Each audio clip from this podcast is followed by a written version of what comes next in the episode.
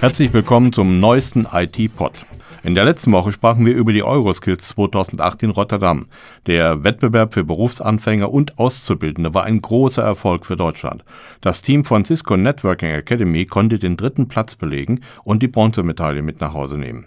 Besonders Almut Leikauf-Bote, Lehrerin an der Akademie in Hannover, freute sich über den Erfolg. Deutschland hat den dritten Platz gemacht. Das ist ein perfektes Ergebnis. Der dritte Platz zeigt auch einfach, dass wir, wie wir unsere Teilnehmer rekrutieren, da genau richtig liegen. Für uns war Lena Juppe in Rotterdam dabei und hat die Euroskills begleitet. Es waren über 400 Teilnehmer dort. Sie sind angereist aus 30 europäischen Ländern. Deutschland war mit 16 Teilnehmern vertreten. Und diese jungen Menschen sind angetreten in insgesamt 49 verschiedenen Berufen. Und ich bewerte diese Euroskills als sehr wichtig, zum Beispiel um Fachkräfte zu suchen, um den Ehrgeiz der Jugendlichen zu stärken. Und wahrscheinlich ist das auch für die Länder sehr interessant zu sehen, wo sie im europäischen Vergleich stehen. Soweit der Rückblick auf die Euroskills 2008. Doch jetzt kommen wir zu unserem eigentlichen Thema. Wir haben ja schon oft über Unified Communication berichtet, über die neuen Technologien, über Anwendungen, über Einsatzmöglichkeiten und Vor- und Nachteile. Aber aus der Sicht der Datenschützerin haben wir das noch nicht getan. Heute wollen wir es nachholen. Wir haben Marit Hansen vom Unabhängigen Zentrum für Datenschutz aus Kiel zu Gast. Guten Tag, Frau Hansen. Guten Morgen, Herr Rudolph. Frau Hansen, wenn ein Unternehmen neue Kommunikationstechniken einführt, zum Beispiel Videokonferenzen. Das hört sich erstmal einfach an, man kauft eine Software, setzt die ein und schon telefoniert man mit Bildübertragung. Ist das so einfach oder muss man da irgendwelche Dinge beachten bezüglich Datenschutz? Wo bin ich verantwortlich als Unternehmer? Als Unternehmen ist man verantwortlich für alles, was da an Daten verarbeitet wird. Wenn das um zum Beispiel auch Kundendaten geht, also wenn Kunden die Möglichkeit geboten werden soll, dass sie per Videokonferenz mit den zuständigen Sachbearbeitern zum Beispiel korrespondieren, dann sind deren Daten da bestimmt betroffen. Aber natürlich sind immer die Mitarbeiterdaten da drin. Und äh, das ist etwas, wo man schon aufpassen muss.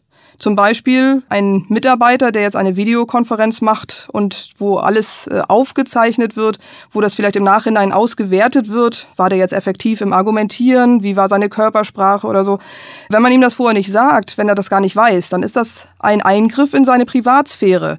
Und da haben wir hier in, in Deutschland ein starkes Mitarbeiter Recht, auch Mitbestimmungsrecht, dass bei solchen Einführungen von solchen Systemen Betriebsräte oder Personalräte beteiligt werden müssen. Also heimlich darf man solche Sachen nicht mitschneiden und aufzeichnen. Genau. Wenn man das dem Mitarbeiter sagt, ja, aber wenn der jetzt mit Kunden spricht, muss man das vorher nicht auch dem Kunden mitteilen? Richtig, also die Kundendaten sind natürlich genauso drin. Nun ist bei einer Videokonferenz normalerweise ja schon mal klar, wenn das eine beidseitige Videokonferenz ist, der Kunde weiß, dass er sichtbar ist gegenüber der anderen Person. Er sieht vielleicht nicht genau, welche welcher Ausschnitt, aber normalerweise kann man das schon abchecken an der eigenen Kameraeinstellung. Aber was mit diesen Daten passiert, ob die zum Beispiel jetzt auf lange Sicht gespeichert werden, also aufgezeichnet werden für zum Beispiel ja, Zwecke der, der Weiterbildung von anderen Mitarbeitern, das ist dem ja nicht bekannt. Ich denke, die meisten Kunden gehen davon aus, dass das eine flüchtige Information ist. Also sie nehmen dann diese Möglichkeit wahr, wirklich im Face-to-Face-Gespräch hier mit ihrem Mitarbeiter von der Firma zu korrespondieren. Aber dass dann diese Daten vielleicht auf Jahre irgendwo abgelegt werden, das wissen sie oft nicht oder das ahnen sie auch gar nicht. Man muss also in dem Fall die Kunden darüber dann äh, informieren, ob sie damit überhaupt einverstanden sind. Ohne ein Einverständnis wäre das nicht zulässig. Wenn aber jetzt solche Videokonferenzen auch intern genutzt werden, äh, entweder im gleichen Gebäude, im gleichen Haus oder von einer Niederlassung des Unternehmens zur, äh, zur anderen, wie sieht's denn da aus? Muss man da auch äh, solche ja, Betriebsvereinbarungen schließen? Ja, Sie sprechen schon das richtige Wort an, Betriebsvereinbarung. Das ist eine sehr gute Möglichkeit, um zu einer Einigung zu kommen, auch zu einer Transparenz, dass die Mitarbeiter überhaupt wissen, dass jetzt eine Aufzeichnung stattfindet und für welche Zwecke dann und wie lange das Ganze ausgewertet werden kann. Wenn das nämlich auf einer individuellen Einwilligung beruhen würde, das wäre rechtlich prinzipiell okay. Also mit der Mitarbeiter A wird gefragt, bist du jetzt damit einverstanden, dass das hier aufbewahrt wird?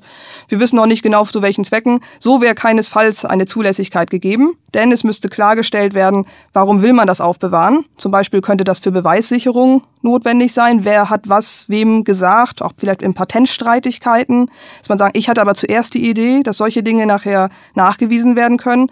Und auf der anderen Seite die Schulung von weiteren Mitarbeitern. Ist derjenige gut aufgetreten? Hier kann man als Positivbeispiel was lernen. Da sind ja viele Mitarbeiter bestimmt mit einverstanden, dass so etwas dargestellt wird. Aber wenn man nachher als Negativbeispiel vorgeführt wird, dann nicht. Und ich hatte eben die Konstellation, der Mitarbeiter war damit einverstanden, der hat also gesagt, ich mache das dann gerne mit.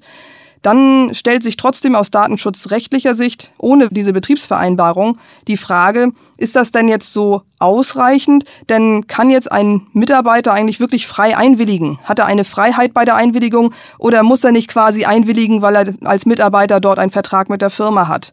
Und deswegen ist das also immer ein Problem, wenn man keine Betriebsvereinbarung hat, sondern die Leute nachher individuell fragt und alle haben dann zwar unterschrieben, aber in Wirklichkeit haben alle nur unterschrieben, weil sie äh, dachten, sie hätten keine andere Chance. Nehmen wir an, alles ist ganz äh, offiziell und legitim gelaufen. Die Mitarbeiter haben eingewilligt, der Kunde wurde informiert. Jetzt werden die Daten gespeichert. Und jetzt wird der Rechner gehackt, von außen, von innen, wie auch immer. Diese Daten, diese Gespräche, die ja nun teilweise auch brisante Informationen beinhalten können, kommen an die Öffentlichkeit. Da ist das Kind dann in den Brunnen gefallen. Also sowas darf nicht passieren. Das bedeutet, man muss so Vorsicht walten lassen, wenn man so ein System aufsetzt. Was passiert mit den Daten? Müssen die zum Beispiel auf einem Rechner sein, der jetzt eine Internetverbindung hat? Können die nicht dann ausgelagert werden?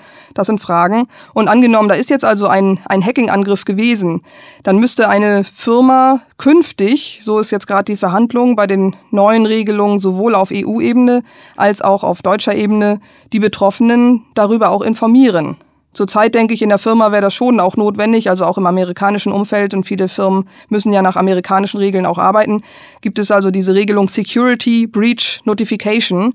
Das heißt, bei einer Sicherheitsverletzung, bei so einem Sicherheitsvorfall, müssen die Betroffenen darüber informiert werden. Und das könnten eventuell auch Kunden sein. Das ist natürlich super peinlich, wenn dann also ein, ein Videomitschnitt irgendwo online kommt. Und es kann ja auch ein Tonmitschnitt sein. Wir hatten jetzt gerade den Ypsilanti-Fall wenn, wenn so etwas ist, Ypsilanti, Müntefering, Stimmenimitator, das landet bei YouTube, man kriegt sie auch gar nicht wieder raus. Selbst wenn man bei Google, YouTube jetzt mal anfragt, es gibt schon so viele lokale Kopien.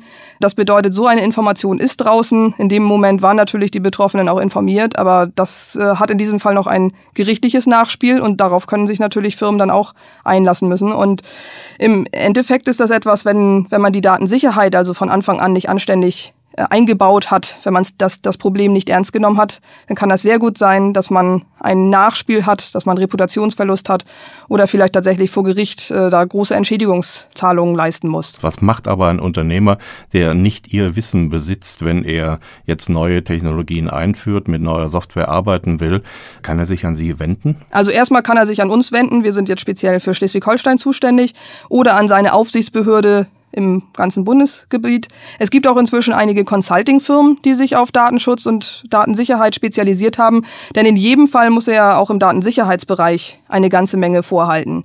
Und dann denke ich mal, dass jetzt, wenn das neue Gesetz irgendwann kommt, auch da sehr viel mit Technikunterstützung laufen kann. Das heißt zum Beispiel, dass man dann in der zukünftigen Software bei der Kundendatenverwaltung schon solche Dinge findet wie Einwilligungsmanagement was es jetzt noch nicht so gibt. Also die, die Unternehmer sind zwar jetzt schon gehalten, solche Einwilligungen mitzuspeichern, aber ähm, so richtig als, äh, als Punkt im Menü irgendwo habe ich das gar nicht gesehen, nur in ja, solchen, solchen Testlabors bis jetzt.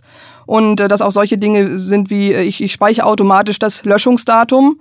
Das wird dann aber auch nach der Zeit, wenn gelöscht werden muss, automatisch interpretiert. Das heißt, die Daten sind dann auch weg. Ich muss da mich gar nicht mehr weiter drum kümmern. Das äh, nennt man Datenschutzmanagement im System, also Datenschutzmanagement-Systeme, die einen dabei unterstützen. Und äh, sehr viele Unternehmen, spätestens ab einer gewissen Größe, haben ja auch einen betrieblichen Datenschutzbeauftragten. Und den sollte man wirklich einbinden, ihn nicht als Fremdkörper interpretieren, der dann immer äh, querulantisch gegen angeht, sondern ich denke, der schützt einen also wirklich vor Verstößen gegen das Gesetz, die ja vielleicht gar nicht absichtlich sind. Und dass man dem zuhört, den auch äh, sich fortbilden lässt oder im Zweifelsfall da mal in einem Rutsch seine gesamte IT- und Datenverarbeitung sowohl aus Datensicherheits- als auch aus Datenschutzperspektiven auditieren lässt. Da gibt es also auch Möglichkeiten. Frau Hansen, gibt es denn schon so etwas wie ein Prüfsiegel für Software, dass man sagt, wenn ich Software anschaffe, dann kann ich mich darauf verlassen, wenn die äh, zertifiziert ist für nach irgendetwas, äh, dann ist das die richtige, dann entspricht die den gegenwärtigen gesetzlichen Bestimmungen? Ja, es gibt sowohl so etwas für Software als auch für Verfahren im Unternehmen. Der Oberbegriff heißt Audit.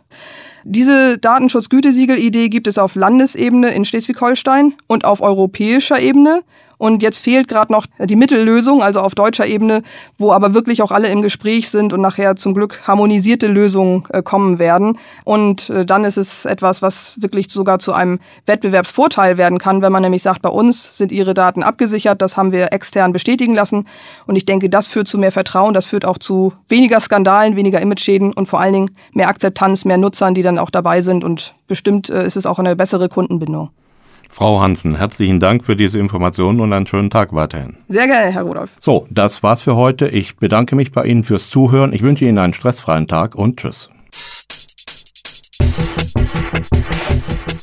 Das war der IT-Pod von Cisco mit Wolfgang Rudolph. Hergestellt von der Voxmundi Medienanstalt Köln 2008.